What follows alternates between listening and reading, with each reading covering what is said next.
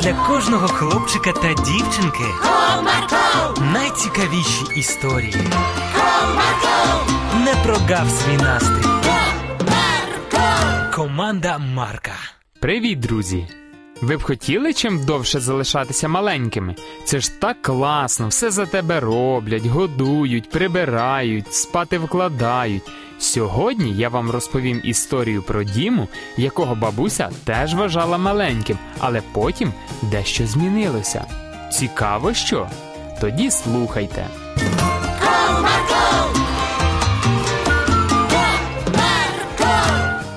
Одного разу Діма з батьками збиралися до бабусі в гості. Скільки вас ще чекати? Я вже готовий. Мам, Мені ще п'ять хвилин. Пройшло 5 хвилин, і мама вже була в автомобілі. Можемо їхати, а дорогою купимо ще хліба для бабусі. Гаразд, поїхали. Всією сім'єю вони дружно вирушили у дорогу. Незабаром автомобіль прибув до місця призначення. Любі мої, як я рада вас бачити. Проходь, привіт, бабусю. мій маленький, давай я допоможу тобі роздягнутися. Та не треба. Як не треба? Давай зніму шапочку. Ось так, молодець. Проходьте в кімнату. Мамо, ми привезли тобі хліб та фрукти. І трохи цукерочок. Всі помили руки і сіли за стіл.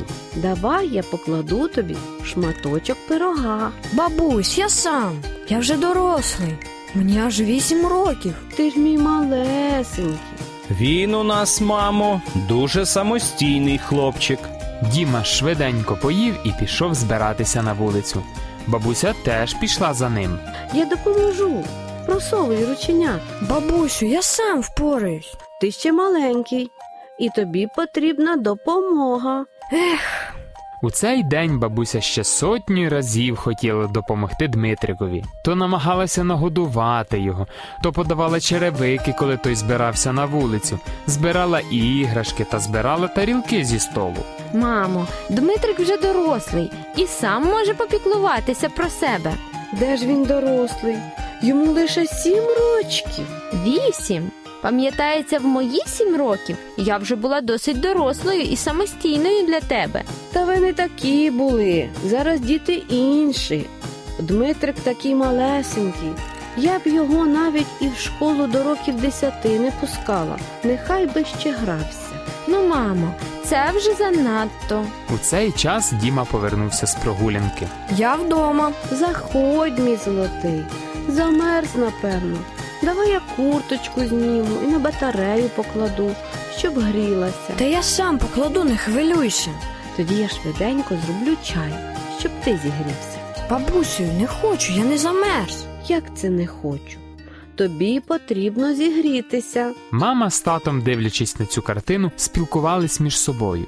Здається, мама не може прийняти те, що наш син виріс. Для неї і ми, діти. Може, й так, але надмірна опіка не приносить користі. Настав вечір, і всі пішли спати.